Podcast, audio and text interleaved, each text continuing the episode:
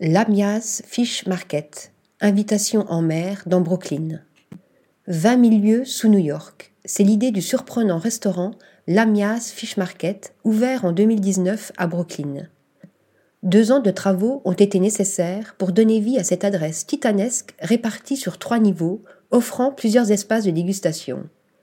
Tous suivent la même ligne directrice, une overdose maritime.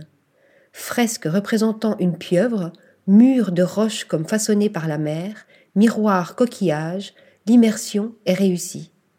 On y déguste, décor oblige, des fruits de mer et autres mets iodés préparés par le chef Alan Vargas langoustes, poulpes, huîtres, homards, de véritables délices de la mer avec, en prime, l'opportunité de s'évader grâce à l'ambiance dépaysante conférée par le lieu. Article rédigé par Shayness Tilly.